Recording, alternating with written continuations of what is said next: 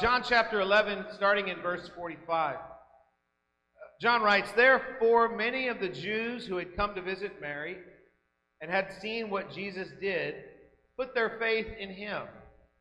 But some of them went to the Pharisees and told them what Jesus had done. Then the chief priests and the Pharisees called a meeting of the Sanhedrin. What are we accomplishing? They asked. Here is this man performing many miraculous signs. If we let him go on like this, everyone will believe in him, and then the Romans will come and take away both our place and our nation. Then one of them, named Caiaphas, who was high priest that year, spoke up You know nothing at all. You do not realize that it is better for you that one man die for the people than that the whole nation perish. He did not say this on his own, but as high priest that year, he prophesied that Jesus would die for the Jewish nation and not only for that nation, but also for the scattered children of God, to bring them together and make them one. So from that day on, they plotted to take his life. Therefore, Jesus no longer moved about publicly among the Jews. Instead, he withdrew to a region near the desert, to a village called Ephraim, where he stayed with his disciples. When it was almost time for the Jewish Passover, many went up from the country to Jerusalem for their ceremonial cleansing before the Passover. They kept looking for Jesus. And as they stood in the temple area, they asked one another, What do you think? Isn't he coming to the feast at all? But the chief priests and Pharisees had given orders that if anyone found out where Jesus was, he should report it so that they might arrest him. Let's pray together. Father, it is amazing to see how you work in your word, but also to see how people respond to the incredible things that you do. Some positive, some negative, but we know that, that uh, ultimately you are in charge of all things.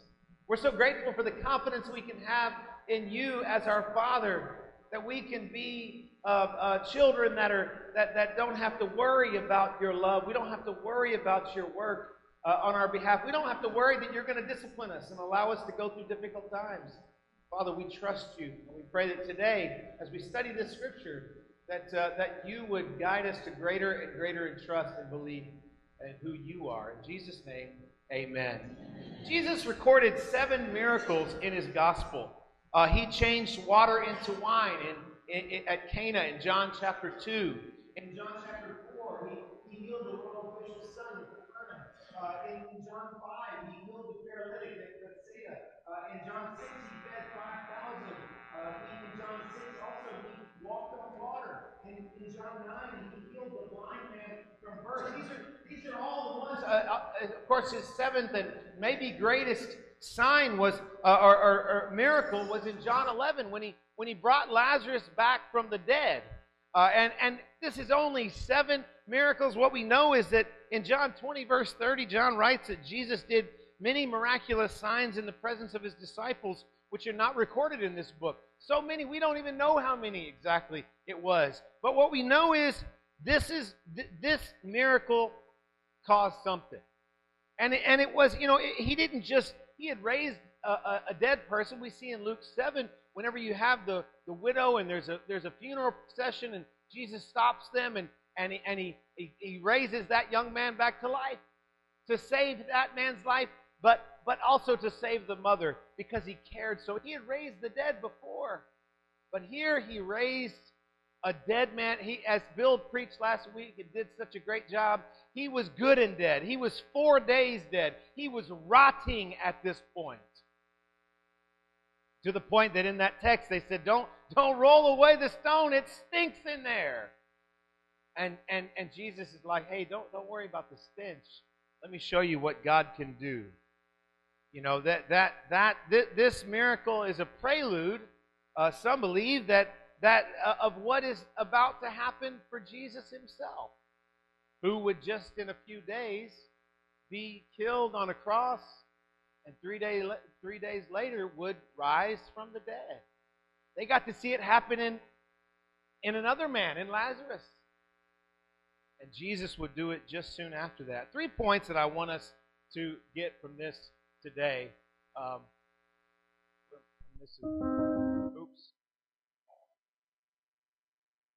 Oh, I already referred to that, didn't I? Sorry.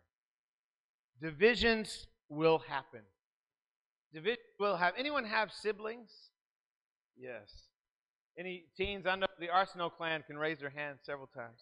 Um, but the, who? How many of your siblings fight? Everybody. The Arsenal clan's jumping up and down. They, they we no we we we all. I have I have six sisters. Um, I'm the only boy, um, and so I grew up. I was not spoiled at all, uh, um, which is not true. Uh, I grew up with three of them. My mother remarried when I was 14 to my stepfather now. Uh, they've been married for 30, 30 years, 34. He just celebrated their anniversary. Uh, he has three daughters, so there's six of them total. Uh, please be praying for my, my second oldest sister, Susan. She we actually just found out last week that she has stage four lung cancer. So please do be praying for her. Her name is Susan.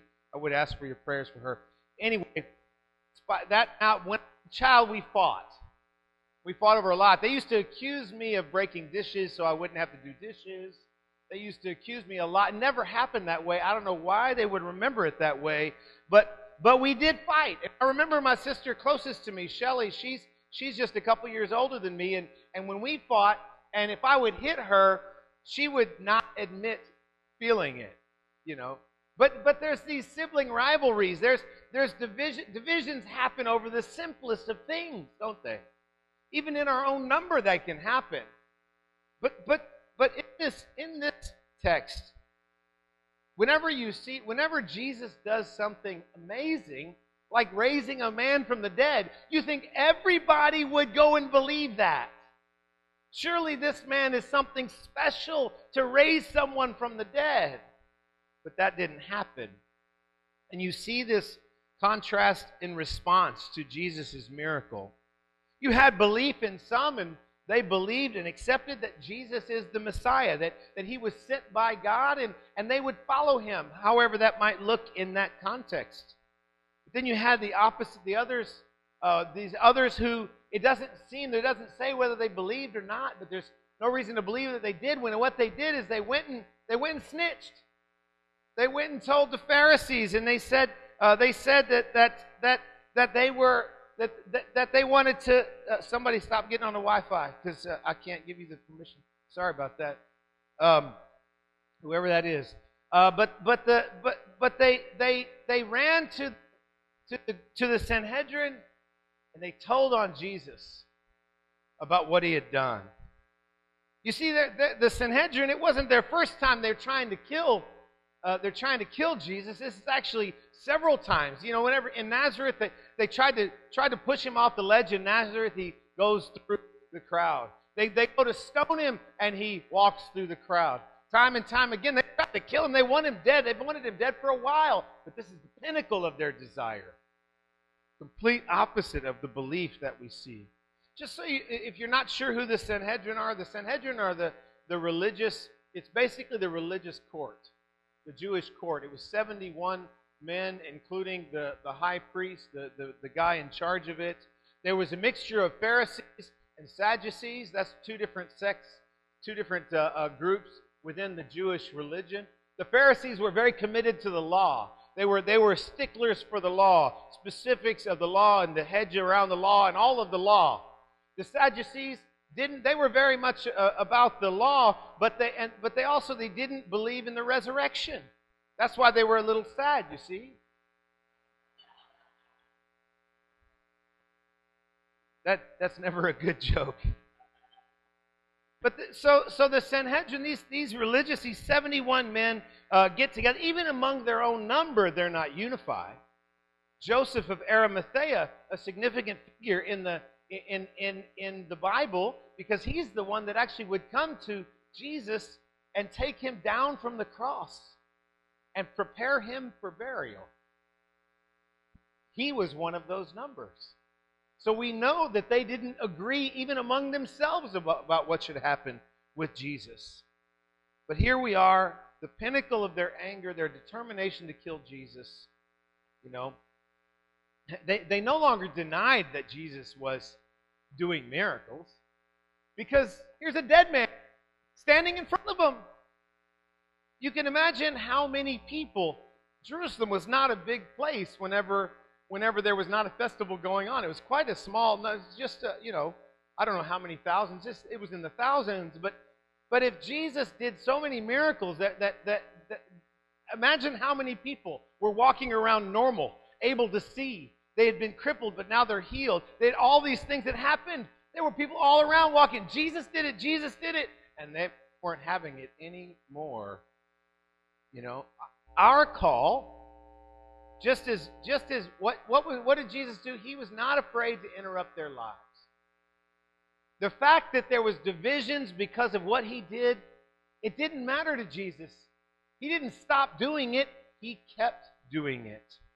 Our call as followers of Jesus is to do what he did in not being afraid to interrupt people's lives, to introduce people to the truth of all the amazing things that Jesus did. Now, unfortunately, just as with Jesus, this truth will polarize people. Some will go one direction and will believe and come to faith and be committed to doing what God calls them to do. And then others will deny the faith, will turn away, will, will in fact become kind of like Caiaphas. And here, as we see Caiaphas' response uh, to even his own guys, it says, it says, You know nothing at all, which is the common response even today when people don't really have an answer, they just want you to shut up. You don't know what you're talking about. And then they throw something out there that doesn't really make any sense. That's, that's what will happen when you're bringing people the truth. Are you okay with that? Do you allow it to shut you down and quiet you? Or do you or do you say, you know what, I'm going to go and speak whether or not they accept what I have to say? I'm going to speak. I'm going to say what is true because of what God has done for me. Pardon all the lights. I don't know. We're not doing a light show. There's something wrong with the, the system. Um, uh, green is my color, so you know, I'm kidding. In Luke chapter 12, Jesus himself tells us do you think I came to bring peace on earth? No, I tell you, but division. From now on, there will be five in one family divided against each other three against two, and two against three. They will be divided father against son, son against father, mother against daughter, and daughter against mother, mother in law against daughter in law, and daughter in law against mother in law. Jesus himself tells us that there's going to be division. When we speak the truth to people, people are not going to be happy sometimes. And that's okay. What does it take for you to shut your mouth? What has it taken up to this point? Because we still are called to follow Jesus and do what he did. And what Jesus did is he spoke the truth everywhere he went. He showed us the way of continuing to speak the truth and do whatever God called him to do, even though people would oppose him, even to the point of dying on a cross. Now, I know fear can get in our way. We don't want to be opposed. We want to be everybody's best friend, right? Well, that doesn't work. That's not what I see in the Bible. The, actually, the promise, I didn't put it in here, but the promise is that we will be opposed, we will receive persecution and opposition if we're doing it right. I, I was listening, to one of the brothers was sharing yesterday at this retreat, and he said that I know I've made the right decision when everybody's upset with me. Because that means both sides aren't getting their way. But you found a middle, a compromise. I don't know about all that, but I know that if we do it God's way, some people are going to be happy and some people are going to be sad, and that's okay. Have you become just a speaker of nothing? Become the master of saying nothing? You can, you can talk a good game. Yes, I'm going to church on Sunday. Yes, I'm going to my Bible talk. You, you can talk a good game, but when it but but are you really involved in the lives of people to help them Stop trying to share passwords. I'm not sharing the password. Sorry. whoever that is, can't. Um, you think I'm not going to call you out? It's coming up on my iPad. Okay, I'm sorry. Um, but but so our goal is not division. In fact, we'll talk more about that. Our goal is actually to help people to come and become Christians. Some some will choose to hear and believe, others will oppose, and that's okay. Do you let fear? I know I let fear overcome me sometimes. Just last week, we went out. Thursday was was was a pretty slow night, so uh, Angela and Jordan and I went out. We said, okay, let's go to Target. Let's go share our faith. Go take care of a couple things. Go have some dinner. Let's share our faith. And Target, I saw one person and just kept walking, and another person just kept walking, and another person just kept walking. We're driving from there. We got done at Target. I didn't talk to anybody. I think Angela shared with the lady at the at the desk, you know, when they were checking us out, and then and then we go in the car, and I told Angela and Jordan, I said, I'm feeling really fearful. I don't know why. It doesn't make any sense. Look what I do for a living. Surely I'm not afraid. No, I'm afraid too. But then we go into Five Guys and we're able to share with the girl at the front. And then Jordan shares with a guy that's giving him his french fries. They're incredibly generous there. And and they they you know and and that guy actually wants to, is is interested and and we give him the card and and uh, but what's what are you afraid of? What are we afraid of? Is it is it is it really make sense that we're afraid? I mean, who are we who are we doing this for? We're doing this for the creator of the universe. The, the, the, the, I heard another story just, uh, just this yesterday talking to a brother, and he was sharing about a minister who shared a story about his son. And his son took his little boy. His son was a really good wakeboarder. And his son with him and was crying and fearful and afraid. And, and, and you know, they have a picture of him on the wakeboard, and, and, and he's just so afraid, so scared he makes it and they go to the end and then they go and they, they, they get together and do whatever they're doing and the and the grandfather says to the little boy says do you know that your dad is one of the best wakeboarders there is? Like he's really good at this. And do you trust your dad? And the little boy's about five. Yeah I, I trust my dad. And do you know that he would never do anything to hurt you intentionally? Yeah i trust you so then they put him back on the wakeboard. And the little boy is standing on the wakeboard, arm around him, holding onto his dad's leg, biggest smile on his face. Why was that? Because he trusted the Father. What a picture for you and I. How confident should we be going out and talking to people about Jesus? And yeah, it might cause division. And some people might oppose us. They might yell at us. I haven't heard of anybody being punched in the face yet. Uh, but, but, but that might happen too. We've seen videos of our brothers in, in India being arrested. That might happen too. But you're doing it for God. Stand tall, wrap your arm around his leg, and be happy about the ride. Because it's all about God, it's not about us. Second point I don't remember why I wrote this. Second point is your place, your nation. Go back to the text in John 11, verse 49, or uh, in verse 47, the second half of 47. What are we accomplishing? They ask. Here is this man performing many miraculous signs. If we let him go on like this, everyone will believe in him. And then the Romans will come and take away both our place and our nation. Really? Was it really theirs? Look over in Mark chapter 12. Let's keep your hand in, John 11, but look over in Mark chapter 12.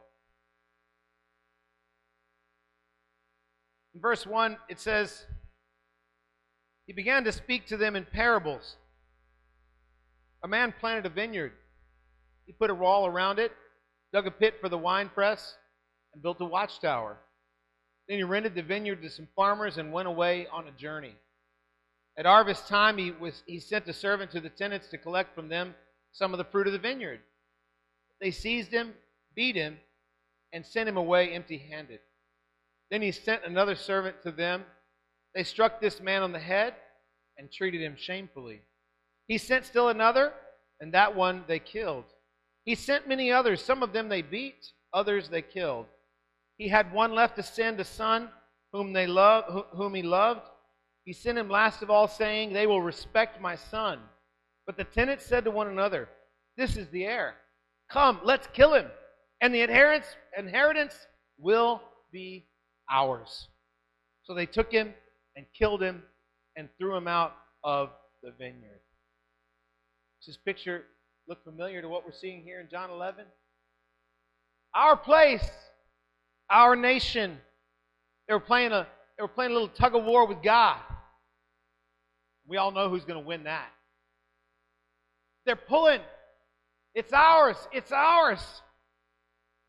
The temple, though, was God's temple, prescribed by God for how it would be built. And the nation, from the very beginning, is God's nation. And they've, they've, they've only ever been stewards of what was always meant to be God's from the very beginning. God meant for people to come to his temple and see it in all its glory, and for them to say, I believe this must be the one true God. And for him to look at the, for, for people on the outside, to look at the nation of Israel and see how blessed they are by God, and say, He must be the one true God, and I want to be a part of that because, wow, what a nation. And they had ruined it from the get go and claimed it as their own possession.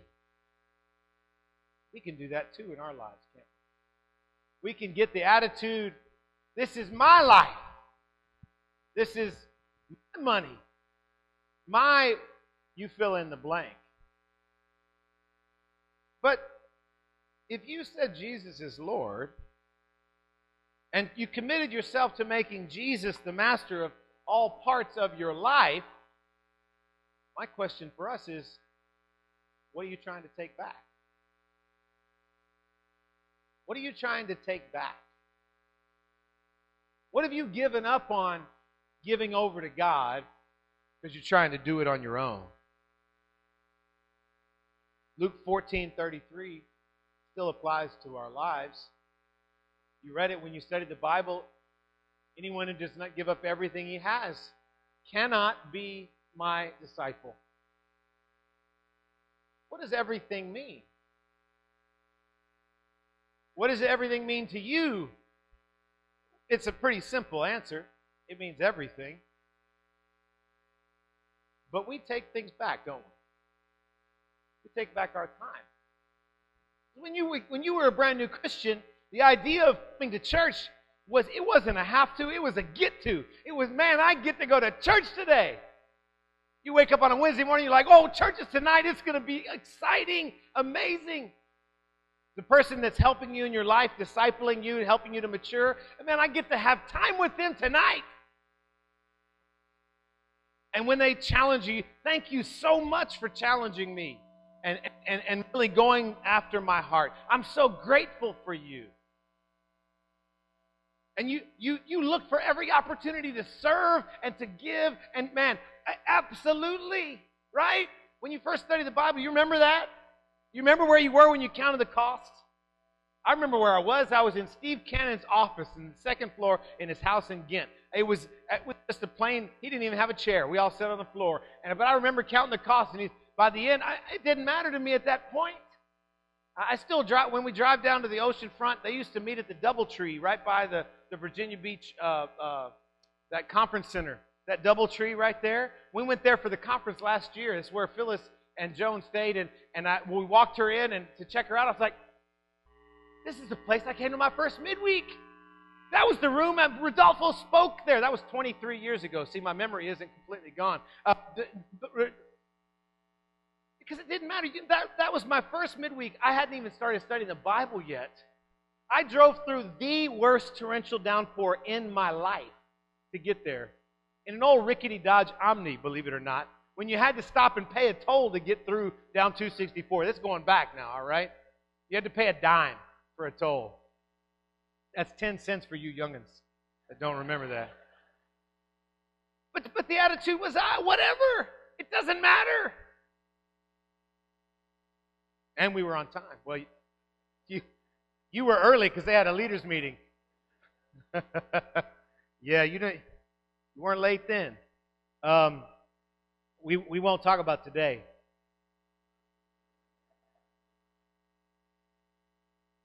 But if you're following Jesus today, is it still that? Or has it become, this is my time? It's my money, my home, it's my emotion, my possession. Really? Is it yours? You can have it, but you can't have it and God. Don't get me wrong, I, I have a home. I have cars. I, I have all, all those things. And I'm grateful for that, but I realize that is not mine. We've, we've, we've sold a bunch and stuck a bunch in storage gone overseas before. We'll do it again if we're ever called. I'm sure we will. Not, we're not going anywhere, just so you know. We're not going anywhere. But what about you? What, what's your situation? Now, let me commend you. you. This is one of the most giving groups I've probably ever seen. We blew out our special contribution. We actually reached $110,000 over that in our special contribution. God has totally blessed it. But I'm not talking about money. Money is actually maybe the easiest thing for us to do. I'm talking about time. I'm talking about attention. I'm talking about heart. I'm talking about giving. Why does Rebecca and Darrell struggle so much to, to, to find enough people to serve in the children's ministry? Why do we why do we always see the same singers? I'm so grateful for the singers, but I know many more of you can sing than that. It's not your place, and it's not your nation. It's not mine either. We are all stewards, and we've been blessed by God to be a part of it, and I'm so grateful for it. We are co-heirs with Christ. If you're a follower of Jesus today, you are you are a co-heir. You're going to receive heaven. But don't start taking possession of things that aren't yours. When you said Jesus is Lord, that means He is the master of all and He is in charge of all things. And that may not be fun or comfortable to you, but that is exactly how it is based on God's Word. What's changed? I want to challenge you this week to sit down and talk to somebody to get open about what you've been struggling with the most and trying to take back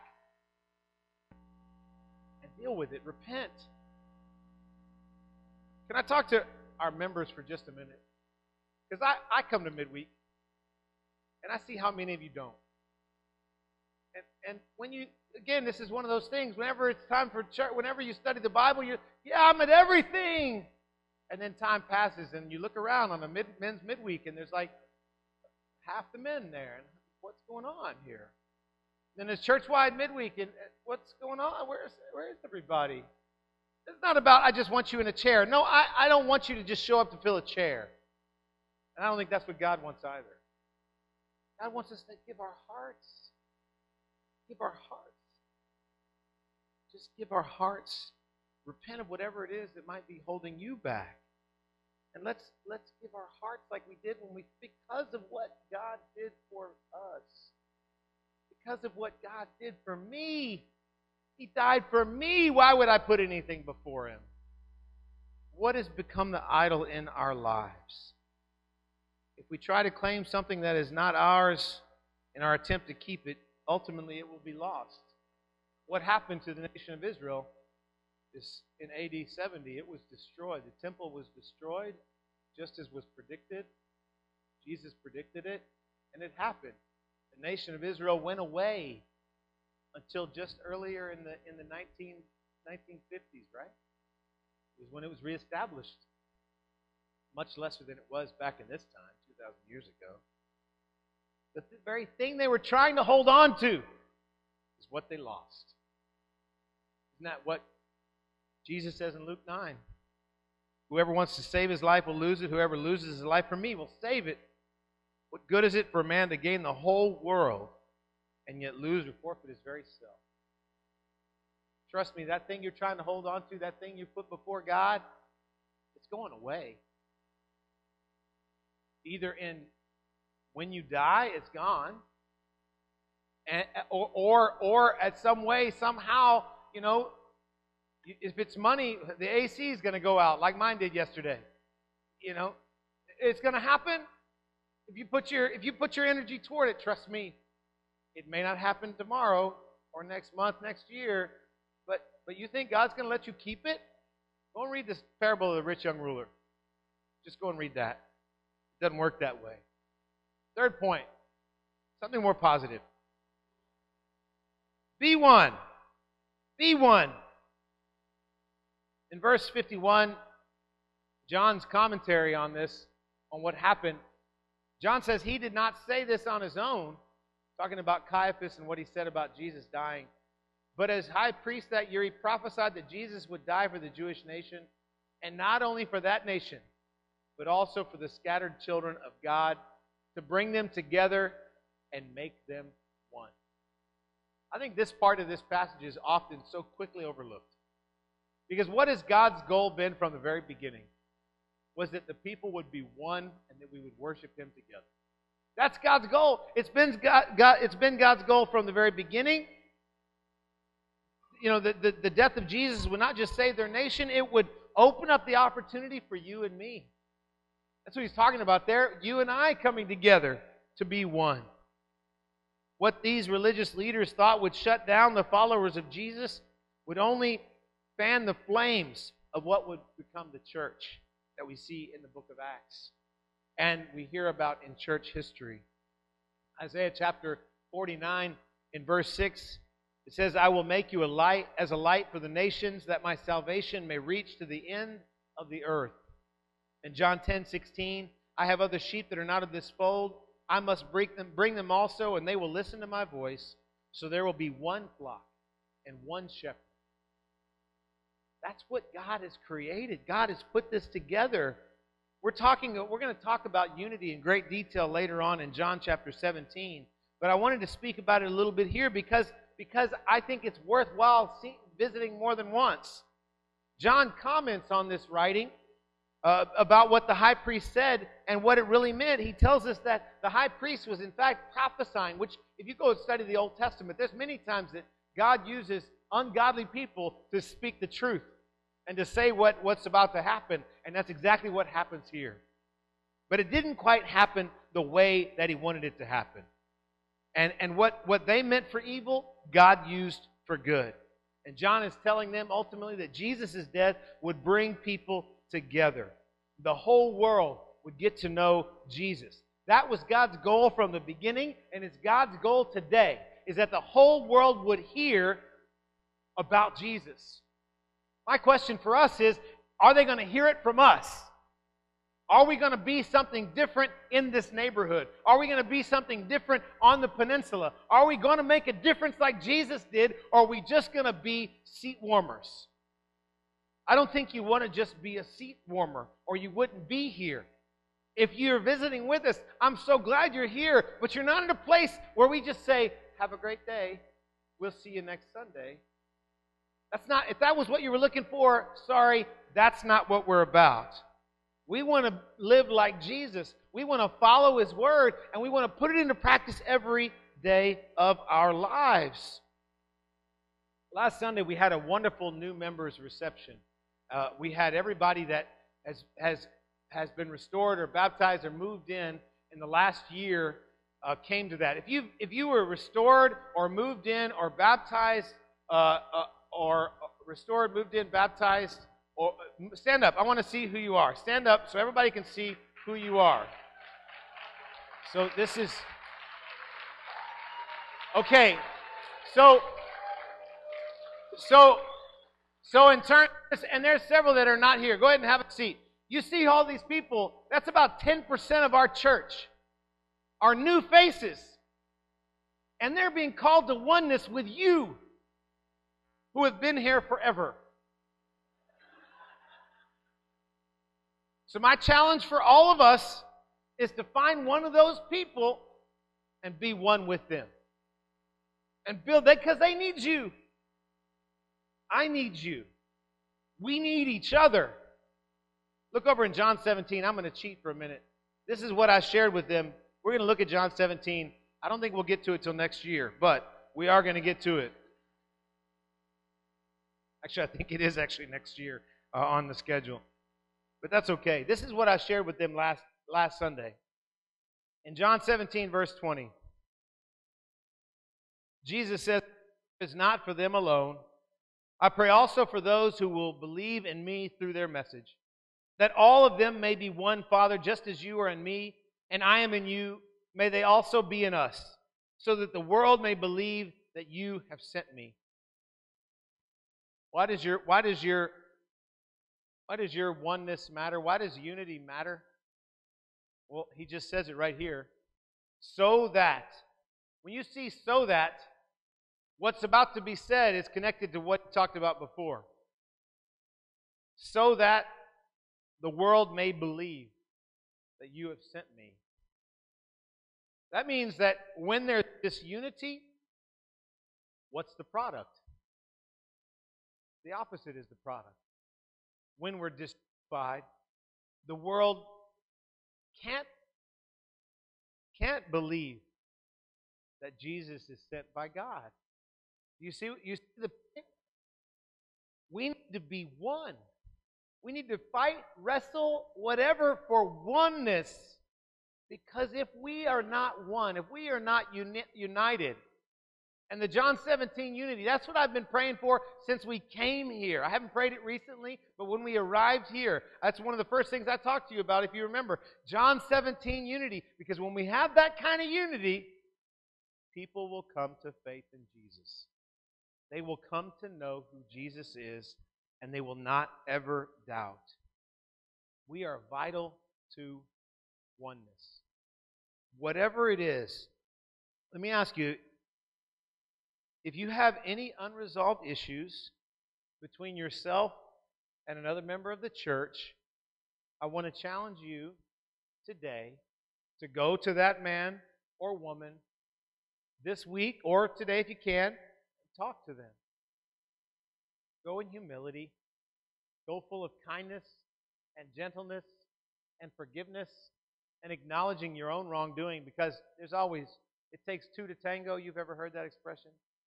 That's still true. And it's not regarding a dance. You, you need to, you, you, you need to, we, we all, if there's something, please go and talk to them. If you have something with me, please, I beg you, Go and talk to me. Please come and talk to me. Because if I've hurt you, guess what? I've probably hurt someone else in the same way. And if you don't, and if there's a line here after church, I mean, I, I'm sorry. I Hopefully that's not the case. But, but it, but, but, but God's goal, God's desire from the beginning, John 13, 34 and 35. Love one another just as I love you, so you must love one another. The world may know you're my disciples. I'm paraphrasing for the sake of time. Our individual Western mentality doesn't work in a, in a Christ centered context. The Bible wasn't written for that. If you're reading it from a Western individualistic mindset, it will be confusing even. When you see the word you, it's not you, it's you all. It's y'all for those of us from Texas. Almost every time it's used as a plural. We need to be one. If you're following Jesus, I need your help.